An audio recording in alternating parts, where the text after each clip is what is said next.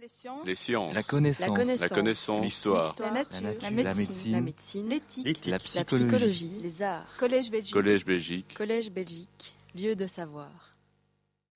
Euh, D'abord, merci à toutes et à tous euh, d'être présents. Merci pour cette euh, trop gentille introduction, bien entendu. Alors, dans le cadre de ce cours euh, conférence euh, consacré au lobby, pétition et à la prise de décision dans les Pays-Bas, euh, le titre d'ailleurs indique 15e, 17e siècle, euh, nous nous focaliserons davantage, compte tenu de nos recherches, euh, Yves Junot et moi-même, sur euh, le 16e et le 17e siècle. Alors, dans le cadre de, ce cours conférence, vous allez peut-être vous interroger sur une culture de l'État, point d'interrogation. Euh, à quoi cela fait-il euh, référence? Eh bien, euh, tout simplement, c'est une question davantage, disons, rhétorique.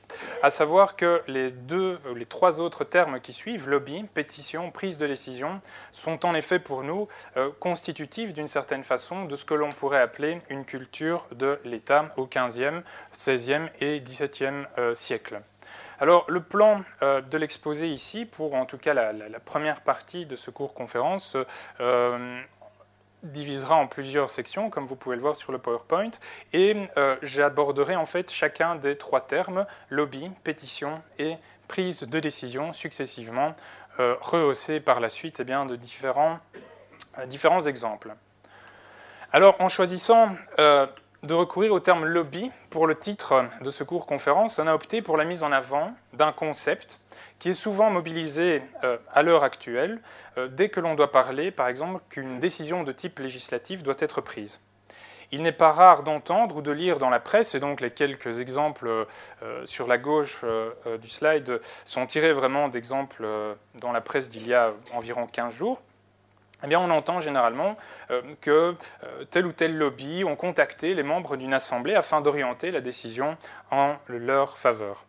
Alors, euh, ce sont des organisations formalisées qui ne sont pas donc gouvernementales et qui peuvent agir afin de promouvoir, de faire passer une idée, une opinion pour des gens qu'ils représentent, pour un secteur commercial par exemple. Alors ces lobbies ont aujourd'hui pignon sur rue. Ce sont même des structures qui peuvent être reconnues par des instances telles que l'Union européenne. D'ailleurs, en pleine campagne électorale pour la présidence à la Commission, Jean-Claude Juncker avait promis davantage d'encadrement et de transparence à la suite d'un scandale qui avait éclaboussé le commissaire à la santé. Celui-ci avait rencontré, dans un café à Malte, un lobbyiste travaillant pour les firmes de tabac, alors que la Commission, comme vous vous en doutez, était en train de, travailler à rédiger une directive régulant ce secteur. Que dire alors du lobby des armes, ultra puissant aussi aux États-Unis, et qui n'hésite pas à rappeler euh, l'inaliénabilité du second amendement de la Constitution américaine autorisant tout citoyen à disposer d'une arme à feu et qui, il y a encore quelques années, a dépensé pratiquement un million de dollars pour euh, la réélection euh, du leader de la majorité républicaine à la Chambre des représentants aux États-Unis. Et donc c'est ainsi que s'ouvre la porte à ce que l'on pourrait appeler aujourd'hui des conflits d'intérêts, qui est évidemment une notion euh, inconnue des individus du XVIe et du XVIIe siècle. Une personne peut concentrer beaucoup de positions, elle connaît pas mal de monde, elle a un beau euh, carnet d'adresses, ou bien elle peut les partager avec une autre. Alors parmi les exemples, disons, actuels, pour que tout le monde comprenne bien, parmi les exemples qui me sont venus à l'esprit, j'ai évidemment songé à cette femme politique mariée à un avocat médiatique, ou bien l'administrateur général d'une chaîne de télévision publique, dont la compagne n'est autre que l'ex-chef de cabinet de la susdite femme politique.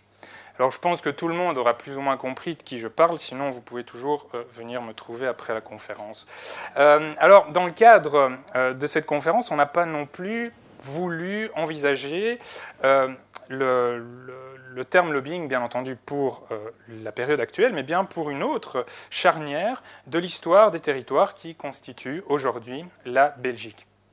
Alors vous allez évidemment me poser une question tout à fait légitime. Est-ce que l'on peut recourir à l'expression lobbying pour le XVIe et le XVIIe siècle? Alors je répondrai à cette question dans quelques instants, mais d'abord je pense qu'il faut préciser clairement quelque chose. On sera sans doute tenté de croire que la situation à, à l'époque envisagée ce soir était un petit peu différente, que le prince prenait certaines décisions de son propre chef, que l'avis de ses sujets n'était pas entendu et que finalement régnait peut-être une sorte d'arbitraire. C'est on ne peut plus faux. Ainsi, avec ce cours conférence, nous avons souhaité casser l'image qui colle encore trop souvent, selon nous, euh, dans le grand public, disons, à la peau des princes de la fin du Moyen Âge et du début des temps modernes. Nous aimerions vous montrer qu'une décision, euh, principalement de nature législative, n'était pas prise sur un coup de tête. Une décision doit mûrir avant d'être prise, il faut s'appuyer sur des projets, des avis, des rapports transmis au gouvernement central par des officiers locaux, par exemple. Petitioning Act, destiné à encadrer les modalités pratiques par lesquelles on pouvait déposer une pétition. Et en gros, c'est surtout euh, on tâche surtout de, limiter le nombre de signataires d'une requête parce que quelques années auparavant, on avait vu 3000 personnes qui ont débarqué au Parlement afin de faire pression en déposant une requête, mais donc il faisait aussi d'une certaine façon pression euh, de façon euh, physique. Alors, à force de vous parler de, pétition, euh, j'aborde bien entendu le, deuxième point. Euh, le deuxième terme, finalement, de notre équation, pétition, doit être rapidement présenté car il recouvre une réalité très prégnante pour la période envisagée.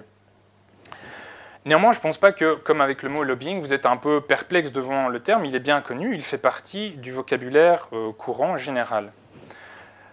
C'est-à-dire qu'on a tous on a tous été, une fois ou l'autre, accostés par quelqu'un qui souhaitait nous faire signer une pétition en faveur de la cause que lui ou l'organisation euh, qu'il représentait défendait.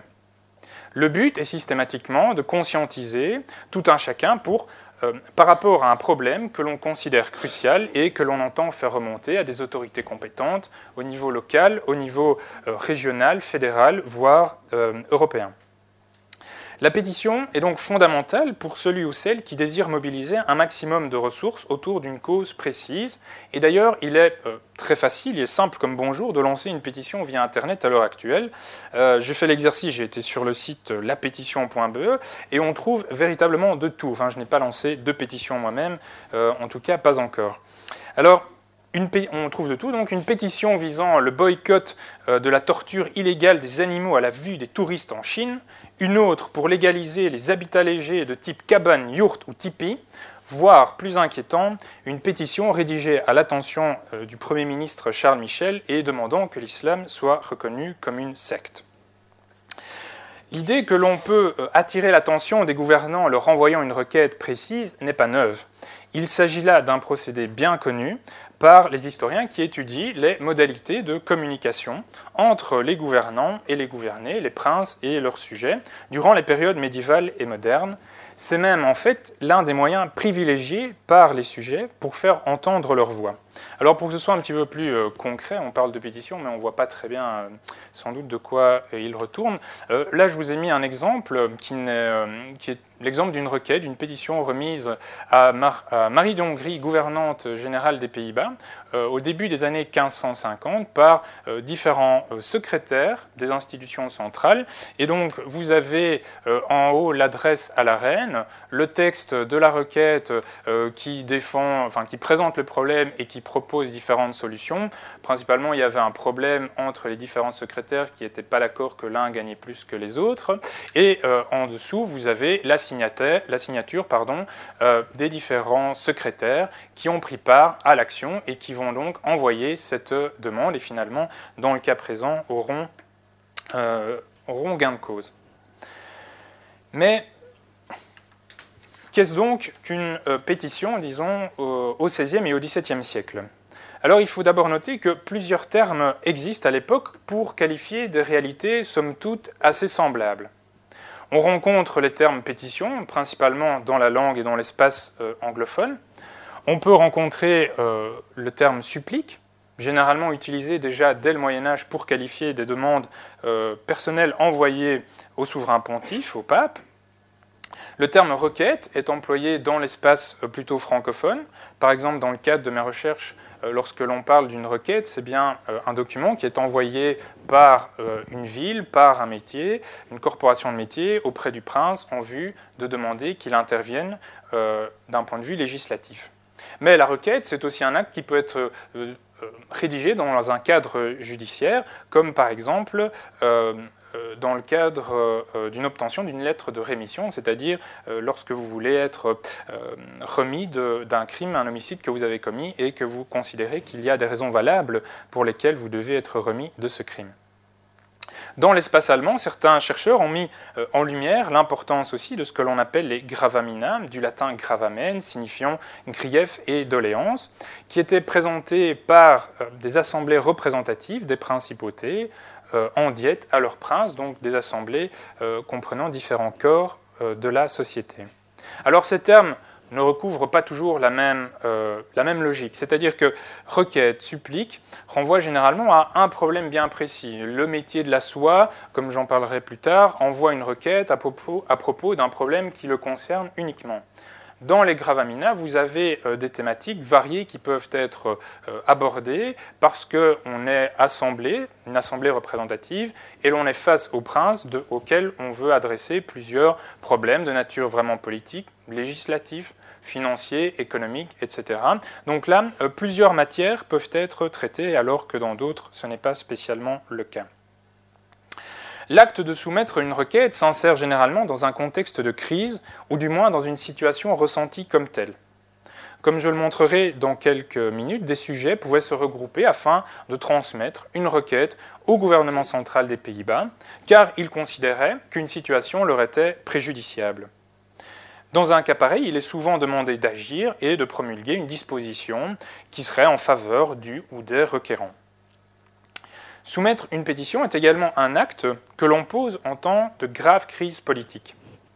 L'exemple le plus éclairant pour nos territoires, euh, du moins pour la période, disons, qui euh, nous occupe ce soir, est peut-être euh, l'épisode du compromis des nobles en 1566, où un texte demandant la fin de l'application d'une législation trop stricte à l'encontre des protestants et aussi mettant en avant qu'on ne souhaitait pas voir l'inquisition espagnole arriver dans les Pays-Bas, eh bien, fut présenté à Marguerite de Parme, la gouvernante générale dans les Pays-Bas, c'est-à-dire la représentante de Philippe II, son demi-frère. Mais il ne faut pas croire non plus que ce type de comportement apparaît comme ça, euh, spontanément, ex nihilo, on va dire, euh, au XVIe siècle. Il y a un héritage médiéval, et pour se limiter, disons, au XVe siècle, on voit déjà que le recours à la pétition est le moyen par excellence pour les villes qui voulaient s'opposer aux décisions jugées abusives du prince. Comme l'a récemment rappelé Yale Hammers, professeur d'histoire médiévale à la KU Leuven, je cite Avant d'en arriver aux armes, les rebelles urbains ont eu recours à la plume pour protester. Et donc Yale Hammers met en avant qu'il vaut mieux euh, étudier les traces d'encre plutôt que de rechercher les taches de sang lorsqu'il s'agit d'envisager l'étude des révoltes urbaines pour bien montrer que on n'a pas uniquement un comportement violent, on n'est pas content, on va se battre. Non, il y a aussi la possibilité de recourir à des actes écrits, à une argumentation pour mettre en avant des revendications euh, bien précises. On reconnaissait ainsi dans le chef des gouvernants le droit à une opposition légale de la part des sujets et qui se manifestait presque inéluctablement par la rédaction d'une pétition. Alors, une fois qu'elle est envoyée, euh, il faut également aussi dire un mot par rapport à la prise de décision, comment ça peut être traité? Donc là, j'en viens à euh, mon troisième point de cette présentation. Il faut souligner brièvement d'abord que les Pays-Bas espagnols au, 15e et 17e siècle, au 16e 17e siècle euh, ne sont pas un royaume au niveau, au sens, juridique, c'est un ensemble de territoires qui ont été euh, patiemment rassemblés par les ducs de Bourgogne au XVe et ensuite euh, continués par Charles Quint principalement dans la première moitié du XVIe siècle, mais qui dans la seconde moitié euh, de ce XVIe siècle vont euh, complètement se séparer. Et donc c'est cette réalité-là que vous voyez exposée sur, sur la carte. L'espace septentrional, euh, disons en jaune me semble-t-il, euh, est plutôt, ce sont les territoires calvinistes, les provinces unies, qui vont faire progressivement sécession, si vous voulez, par rapport au gouvernement de Philippe II. Et les territoires en vert dans le sud sont les territoires des Pays-Bas dits espagnols. Et les autres territoires en bleu, Sauve correspondent en fait au territoire de la principauté ecclésiastique de Liège. Donc il faut bien se rendre compte que cet ensemble euh, territorial-là euh, est rassemblé par les ducs de Bourgogne, par Charles Quint, et constitue, si vous voulez, un ensemble euh, au début du XVIe siècle, mais qui, pour la période étudiée ici, sont dans les faits séparés. La direction des affaires dans les Pays-Bas espagnols s'appuie sur trois organes centraux. Le Conseil des finances, le nom est assez explicite, le Conseil d'État avant tout composé de grands nobles, c'est un peu l'héritage du conseil princier euh, médiéval euh, dans son essence, et le conseil enfin, qui gère alors euh, davantage les questions liées aux affaires militaires, à de la politique étrangère, dirons-nous. Et enfin, vous avez le conseil privé qui est vraiment là important pour la thématique de ce soir et qui est davantage composé de juristes, d'experts et chargé de l'élaboration de la législation. Cet ensemble de trois conseils euh, forme euh, ce que l'on a coutume d'appeler au XVIIe siècle les conseils collatéraux responsables de la gestion et de l'administration des territoires gérés par le gouverneur général des Pays-Bas au nom du souverain. Ces trois institutions n'apparaissent pas non plus ex nihilo au XVIe siècle, ils s'insèrent évidemment dans une spécialisation de ce qui euh, est déjà en place durant le XVe sous les ducs de Bourgogne.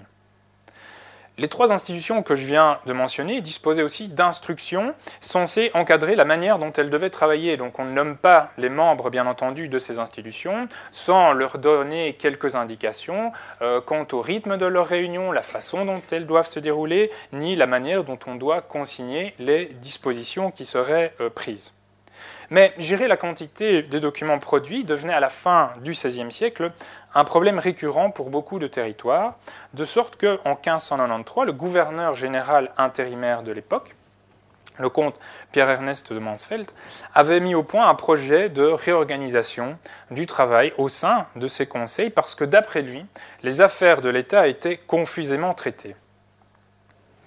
Alors, il faut bien rappeler aussi le rôle de ces conseils et euh, j'expliquerai euh, brièvement ensuite cet organigramme sans doute un peu barbare euh, à première vue. Alors, il faut rappeler vraiment ce genre de conseils, enfin en tout cas leur importance, parce qu'il était primordial tant pour les gouvernants que pour les gouvernés. Ceux-ci pouvaient transmettre, les, sujets pouvaient transmettre leurs desiderata dans l'espoir d'être entendus. Et par le, graphique euh, que vous, voyez, là à gauche, qui n'est pas du tout de mon œuvre, donc euh, je n'en tire aucun mérite, c'est l'œuvre de Hugo de Schepper, qui est un historien qui a beaucoup travaillé sur le XVIe et le XVIIe siècle. Dans le carré principal, vous avez vraiment là euh, les différents facteurs liés à la prise de décision près du prince, qui se trouve ici tout en bas. Et tant le gouverneur général des Pays-Bas que les conseils collatéraux, les trois que je viens euh, que je viens de citer sont vraiment au cœur de la prise de décision. Et qu'est-ce, peut, qui peut les influencer? Eh bien, en haut à gauche, on retrouve le rapport au droit, les coutumes, les privilèges, la législation qui a déjà été promulguée euh, auparavant. Vous pouvez avoir euh, également l'importance de conseils provinciaux, conseils de Flandre, conseils de Brabant, de Namur, qui peuvent remettre des recommandations, des avis. Ce sont euh, la mise en avant de certains intérêts qu'ils vont pouvoir défendre, mais vous avez aussi des agents, des groupes de pression bien précis, que ce soit des assemblées représentatives, des métiers ou éventuellement, par exemple, des universités, enfin surtout l'université de, euh, Louvain. Alors en termes de métiers, ça j'y reviendrai plus tard avec euh, quelques exemples.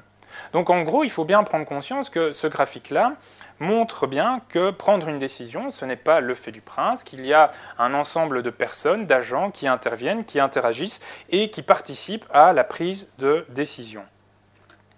Dans un rapport de 1594 concernant l'avenir des Pays-Bas, le Conseil d'État, un des trois conseils que je, viens de citer, euh, rappelait que de manière générale, quand, on, quand venait le moment de traiter une affaire au sein des conseils collatéraux, il convenait de prudemment délibérer et promptement exécuter. Je pense que là, euh, c'est très explicite aussi dans la perspective euh, où on se place ce soir. Les conseils sont là pour aider à délibérer, à prendre une décision, et ensuite il faut arriver à la mettre en œuvre. Pour autant, vous allez me dire, c'est beaucoup d'abstraction, on parle beaucoup dans le vide, et euh, on n'a pas beaucoup pour le moment dans cette présentation d'exemples concrets.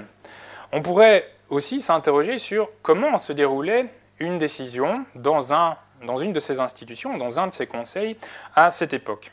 Alors au cours euh, de mes recherches euh, dans les archives, je suis tombé sur un courrier rédigé en février 1599 par un membre du Conseil d'État et adressé euh, au gouverneur général, l'archiduc Albert, donc des archiducs Albert et Isabelle, l'époux de l'infante Isabelle, la fille de Philippe II. Alors vous allez me dire pourquoi un membre du Conseil d'État écrit au gouverneur général qui doit présider théoriquement euh, les réunions de cette institution. Tout simplement, l'archiduc Albert est à ce moment-là en Espagne, parti se marier euh, pour se marier en fait avec euh, l'infante Isabelle. Donc on le tient un petit peu au courant de ce qui s'est passé. Et pendant son absence, a été nommé évidemment un autre gouverneur général intérimaire. Et dans cette lettre, il parle d'une décision prise à propos d'une ordonnance concernant donc euh, une décision législative prise concernant le, commerce avec les Provinces-Unies, les territoires en jaune que vous avez vus sur la carte il y a quelques minutes. Le seigneur cardinal, c'est-à-dire le remplaçant d'Albert, le seigneur cardinal a fait faire la lecture au Conseil de la minute de Lady, conçue présentement sous le nom de la Sérénissime Infante, notre princesse souveraine, Isabelle et étant approuvée par tous. Unanimement, c'est résolu de la traduire aussi du français en langue tiwaze pour être publiée en deux langues selon la manière accoutumée. Tellement qu'un continent, le retour du Seigneur cardinal, dès le retour du Seigneur cardinal à Bruxelles, il se doit publier et imprimer partout, dont s'espère en sera tiré le profit que vos Altesses Sérénissimes en attendent. Donc là, en 4-5 lignes, on a vraiment résumer l'ensemble d'une euh, discussion. On note ainsi que le projet de l'ordonnance, la minute de l'édit, c'est de ça dont il s'agit, euh, est lu en séance du Conseil de sorte que chacun puisse prendre connaissance alors que tous les membres du Conseil n'avaient sans doute pas participé à la prise de décision. On doit relever que l'auteur du courrier souligne l'accord unanime des personnes présentes à cette réunion sur le bien fondé d'une telle ordonnance et sur l'importance de traduire l'acte en tiwa, donc c'est-à-dire en moyen flamand. Il fallait évidemment que tous les sujets comprennent les dispositions qui étaient promulguées dans les Pays-Bas espagnols. Enfin, il est vraiment intéressant, je pense, de voir que l'auteur du courrier indique qu'une version euh, imprimée de l'ordonnance sera réalisée, signe euh, que ce support euh, est utilisé pour la diffusion de l'information et était assez bien intégré aussi par les organes dirigeants des Pays-Bas et je montrerai que c'était le cas aussi pour euh, des niveaux inférieurs, par exemple certaines villes. Alors après euh, ces trois premiers points, venons-en à des éléments, euh, disons, peut-être plus concrets, avec quelques exemples liés à des pressions qui pouvaient s'exercer sur le gouvernement central. En vue d'atteindre ces objectifs, c'est clair qu'on se doit de mettre la pression sur les personnes ou les institutions qui pourront disposer, en dernière instance, du pouvoir de prendre une décision ou du moins il convient d'influencer les individus qui ont accès aux véritables décideurs et qui pourront les convaincre. Les recherches menées sur le lobbying exercé euh, auprès des membres du Parlement anglais, par exemple, euh, exercé par certaines villes ou certains métiers, eh bien, euh, les exemples sont éloquents. À la fin du XVIe siècle et au début du XVIIe, certaines villes anglaises n'hésitent pas à rédiger des documents synthétisant les arguments, leurs arguments, ou à mettre au point des projets qu'ils donnent à leurs représentants au Parlement en vue que ceux-ci eh bien, défendent au mieux les intérêts euh, en réunion et dans les couloirs de Westminster. Alors parmi les techniques euh, utilisées, il y a évidemment des techniques, disons, oratoires, c'est-à-dire qu'on ne va pas dire que si vous légiférez dans cette matière-là, ça va juste profiter à notre métier. Il faut mettre en avant que non, c'est une décision qui va profiter à l'ensemble du royaume, il y a un intérêt euh, général au-delà de l'intérêt particulier.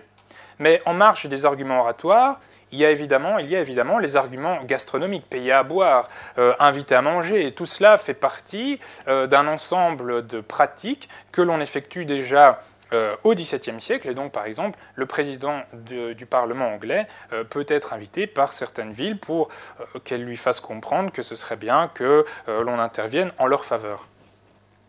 Concernant les Pays-Bas euh, espagnols, un exemple euh, explicite euh, peut être mentionné. Il date de janvier 1595, lorsque l'humaniste Juste Lips qui était alors professeur à l'université de Louvain, après avoir passé plusieurs années à l'université de Leyde dans les territoires des provinces unies rebelles, écrit une lettre à Esteban de Ibarra pour le remercier de la soirée et du repas qu'ils avaient partagé la veille.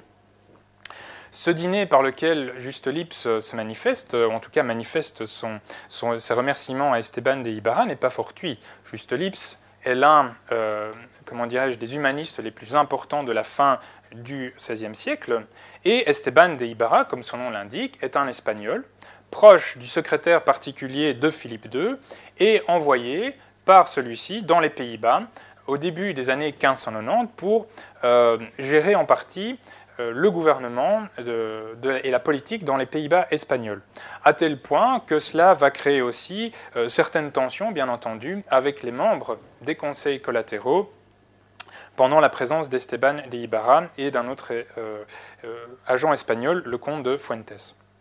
Alors ici, si on voit que Juste Lips a passé une soirée et un repas avec Esteban de Ibarra, c'est pas, j'imagine, pour se raconter les derniers ragots des couloirs des conseils collatéraux.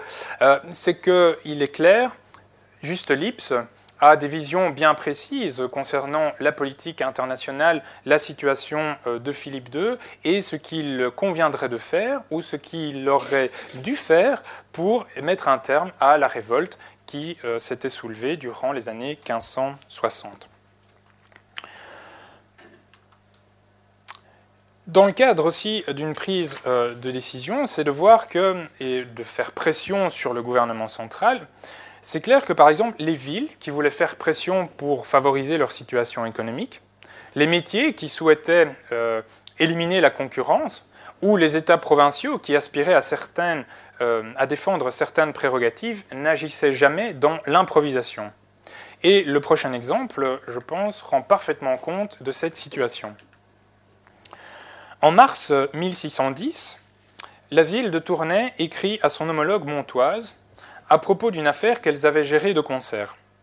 Tournai remerciait Mons euh, pour avoir répondu à l'appel qui lui avait été lancé quelques mois auparavant afin d'exiger auprès du gouvernement central la republication d'une ancienne ordonnance, d'un ancien acte législatif qui datait de 1600 et qui concernait le transport de la laine et du lin depuis la France. Tournai rappelait ainsi que les deux villes avaient envoyé en décembre 1609 plusieurs émissaires des deux villes à Bruxelles, munis d'une requête contenant leurs exigences afin de les présenter euh, aux conseils collatéraux. Tournai se réjouissait maintenant que l'entreprise avait porté ses fruits et que l'ordonnance avait été republiée.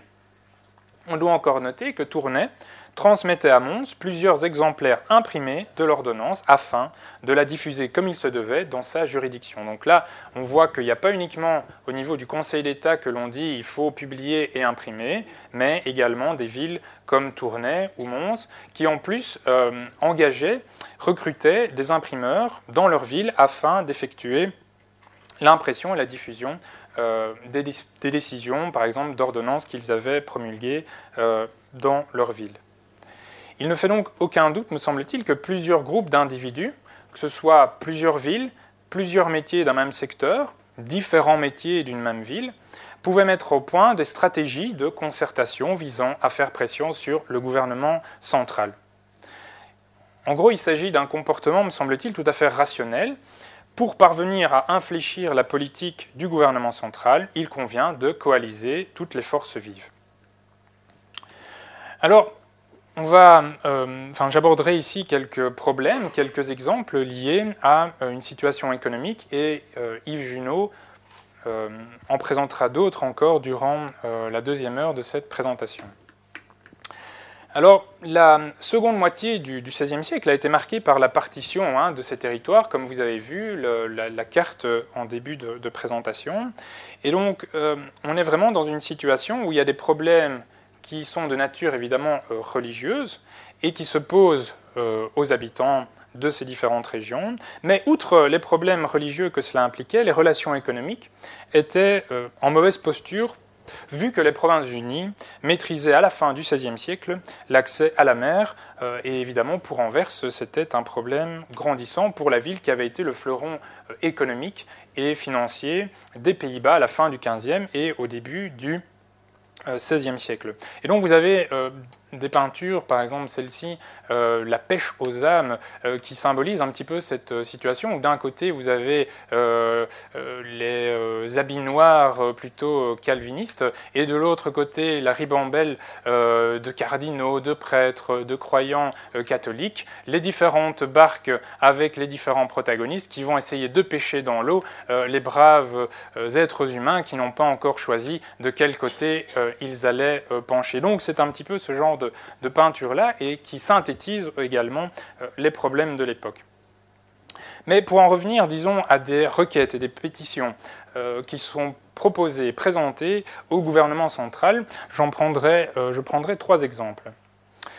En 1594, les navigateurs anversois transmettent une requête auprès du gouvernement central à Bruxelles. Ils mettent alors en exergue que la situation avec les Provinces-Unies n'est plus tenable pour eux. Ils vont jusqu'à avancer le fait qu'ils n'effectuaient plus que un ou deux trajets par an. La raison de cette maigre activité résidait dans le blocage qu'effectuaient la Hollande et la Zélande et qui les empêchait de profiter de la navigation vers l'Espagne, la France ou l'Angleterre. Dans le même temps, les Anversois n'oubliaient évidemment pas de rappeler qu'ils étaient attachés à la couronne espagnole. Dans votre requête, dans votre pétition, il faut évidemment euh, vous montrer sous un bon jour. Donc, ils sont attachés à la couronne espagnole ainsi qu'à la foi catholique. Ils se présentent comme des fidèles serviteurs de Sa Majesté, ayant participé à la guerre contre la Hollande et la Zélande, à l'époque où le duc d'Albe euh, est dans les Pays-Bas, 1569-1573, et euh, sous son successeur, Louis de Requesens, 1573-1576. Et sans doute dans un élan oratoire, Destinés à attirer la bienveillance du gouvernement, il précise que plusieurs d'entre eux ont laissé la vie au cours de, je cite, des exploits remarquables. En un sens, il n'hésite pas à souligner le fait qu'ils ne craignent pas la mort pour défendre les intérêts de la couronne et que donc en échange, on ferait quand même bien de faire, de trouver une situation, une solution à euh, leurs problèmes euh, très concrets. Mais si ces marins, si ces navigateurs mettent en avant les problèmes au niveau économique, ils indiquent aussi que tous les liens avec les provinces unies calvinistes euh, n'étaient pas euh, rompus. En réalité, on pourrait dire qu'une raison pratique, la pratique dictait en quelque sorte l'obligation de continuer à entretenir des liens économiques avec ces territoires, ne fût-ce que pour pouvoir être approvisionnés en sel ou en hareng par exemple. Dix ans après cette requête, en 1605, les autorités municipales anversoises transmettent une nouvelle pétition. Elle est adressée aux archiducs Albert et Isabelle, et cette fois-ci, la ville se plaint de l'impossibilité de concurrencer d'autres villes dans le secteur de la production de la soie. La soie est évidemment, enfin je ne l'apprends en personne, un produit de luxe qui était vendu ou en transit à Anvers. Et donc on peut comprendre que les autorités euh, anversoises se plaignaient qu'aucune règle n'encadrait le traitement de cette matière. Afin d'être très clair, Anvers sort d'une certaine manière la grosse artillerie en matière d'argumentation. La ville avait joint euh, à sa requête une ordonnance promulguée dans les Provinces-Unies à propos de ces sujets. Donc on envoie la législation des ennemis en quelque sorte pour leur dire regardez, eux ils font quelque chose et pas vous. Cela, ça se ressent aussi dans une sorte de question rhétorique teintée d'ironie qui est dans leur requête comment se faisait-il justement que des provinces unies calvinistes avaient réussi à légiférer dans cette matière alors que la situation politique chez eux est complètement désastreuse et que le climat social n'est pas le plus paisible. Alors la situation semble euh, s'être tassée après la promulgation en septembre 1606 d'une ordonnance réglementant la fabrication de produits à partir de soie. Mais une dizaine d'années plus tard, on remet le couvert. En mars 1618 est promulguée une ordonnance interdisant l'importation de soie liégeoise, française et allemande. Une première requête semble avoir été envoyée par certains marchands, donc des gens qui vendent des produits finis, car ils trouvaient que cette interdiction les pénalisait de trop. En gros, leur argumentation, c'est de dire il n'y a pas assez de production locale pour que nous, on puisse euh, subvenir à nos besoins et survivre dans notre activité. Une contre-requête est alors rédigée par les métiers de la soie, les gens qui travaillent et qui euh, font en sorte que l'on ait des produits manufacturés. Ils rédigent une contre-requête qui demande évidemment l'inverse, à savoir que l'ordonnance soient conservés parce que eux, ça va favoriser leur activité professionnelle.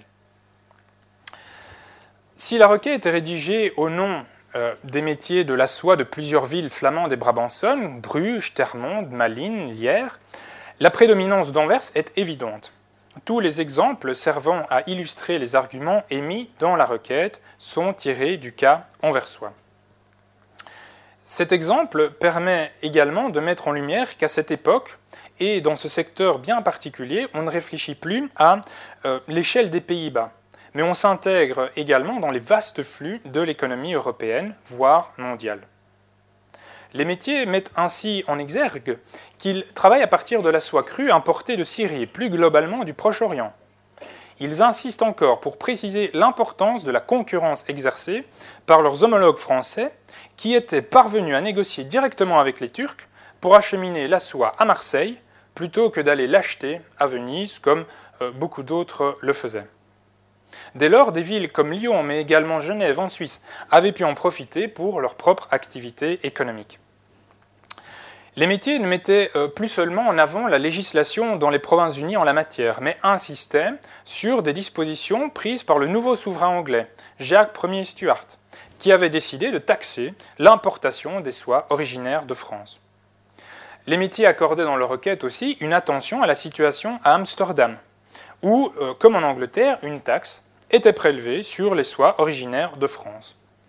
Qui plus est, la requête indiquait, euh, enfin insistait plutôt pour dire qu'il était, je cite, notoire et manifeste pour tout le monde que les marins hollandais et zélandais ramenaient par les Indes orientales, les territoires asiatiques, de la soie crue en provenance de Chine.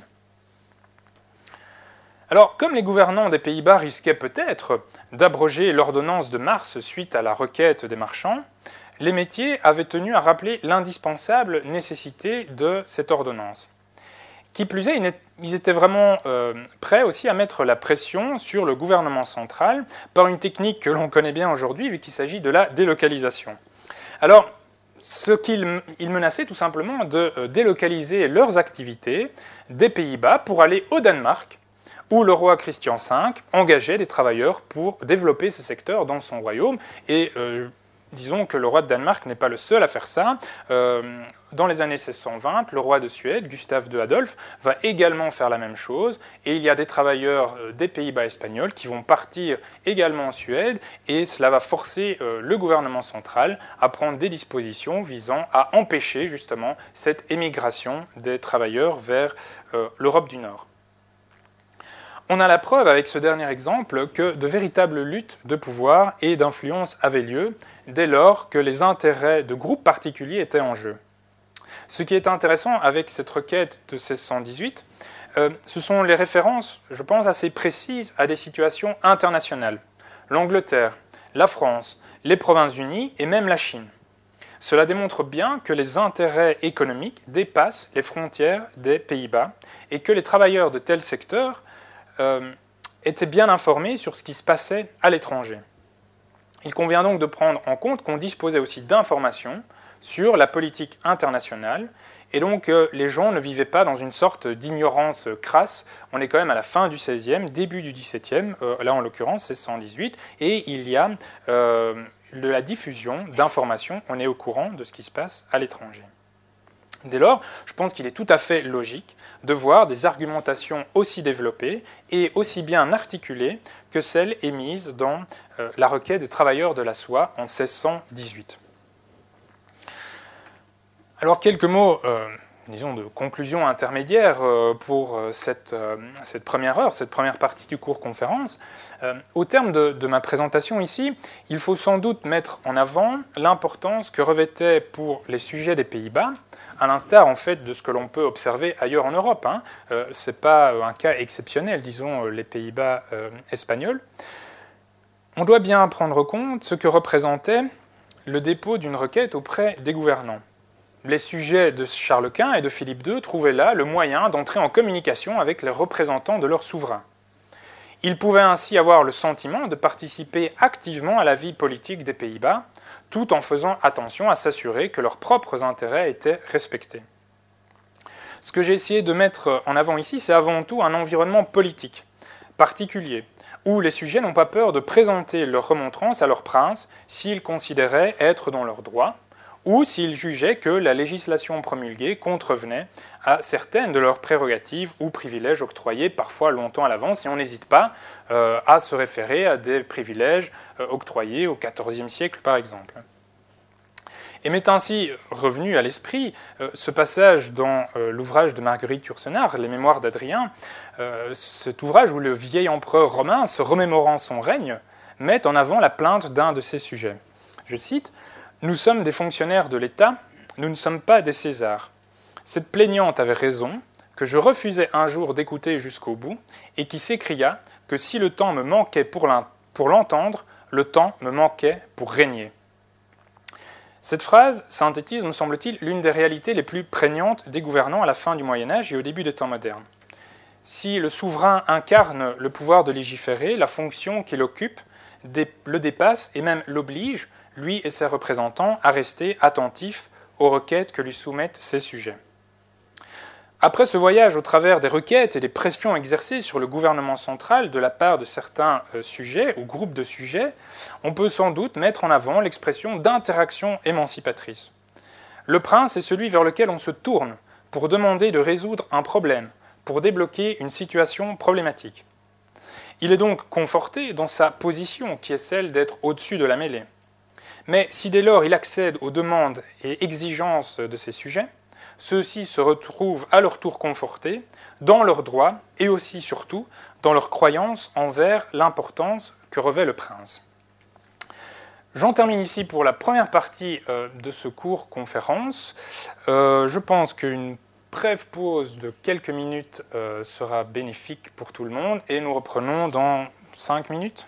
Dans cinq minutes pour pouvoir avoir assez de temps euh, pour une séance de questions-réponses à la fin de la deuxième présentation. Merci en tout cas déjà pour votre attention.